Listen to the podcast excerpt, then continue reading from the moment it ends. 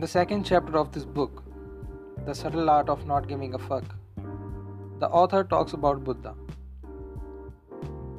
If you are living in a cave and you don't know about Buddha, then I must tell you that Buddha was kind of a big deal actually. He was born a prince.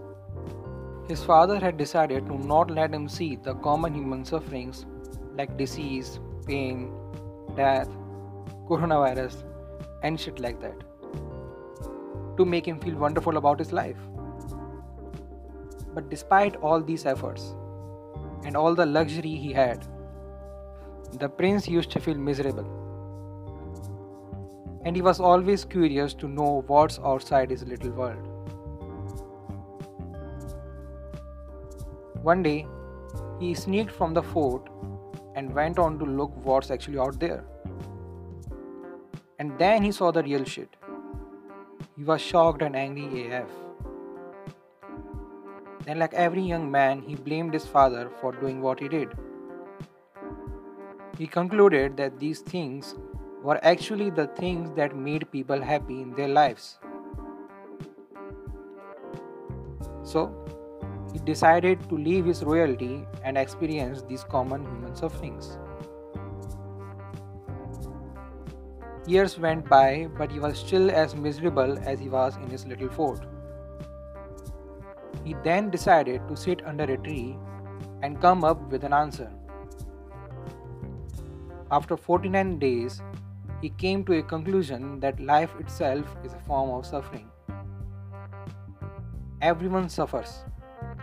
Some suffer more, some suffer less, but everyone fucking suffers. We suffer because we have problems. And when there are no problems, we are happy. Mm, not quite really. In fact, the name of this chapter is Happiness is a Problem. The thing is, when there are no problems in your life, then you are actually dead, not happy. I mean, I don't know, maybe you are happy when you're dead, but that's not the point.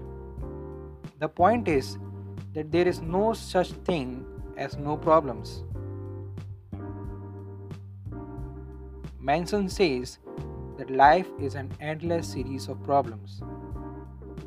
The solution to one problem is merely the creation of the next one. Like you feel lonely, and that's a problem. So you talk to a stranger and build a relationship with them but now you have relationship problems. So, don't hope for a life without problems because that's just not possible. Instead, hope for a life full of good problems. So, as you see, to be happy, you have to solve problems.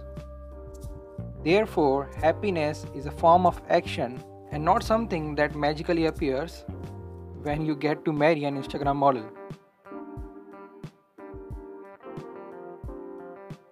You may have seen two types of people killing their happiness by avoiding their problems. First type is the denial. These people deny that their problems exist in the first place, which makes them feel good about themselves temporarily. But when the time comes, their ego gets hit hardly. Second is the victim's mentality. These people choose to believe that there is nothing that they can do to solve their problems, or that their problems are way too big for anyone to be solved. Which is not true in reality. That happens because of the emotions they get from their brain. Mark defines emotions as the mere suggestions that our brain gives us if you feel crappy, that's just because your brain is telling you to feel crappy.